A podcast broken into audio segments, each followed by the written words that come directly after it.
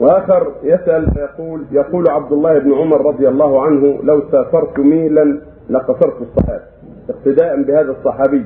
فإني أسافر من الرياض إلى الدرعية فصليت العشاء قصرا في صلاتي. هل صلاتي صحيحة أم لا؟ لا هذا غلط. هذا مو سفر. السفر ما يعد سفرا. يحتاج إلى الزاد والمزاد. وضبط العلماء بيومين قاصدين. يعني مرحلتين يعني أربعة فروض. أما الدرعيه الآن والرياض شيء واحد الدرعيه هي سفر أيوه. الدرعيه اتصلت بالرياض وصارت محلا واحدا معقول فلا فالذي يقصد بين الدرعيه والرياض. غلط هذا يعيد الصلاة أربعة. أيوه. فلا يقصد إلا في محل إلا في سفر يعد سفرا.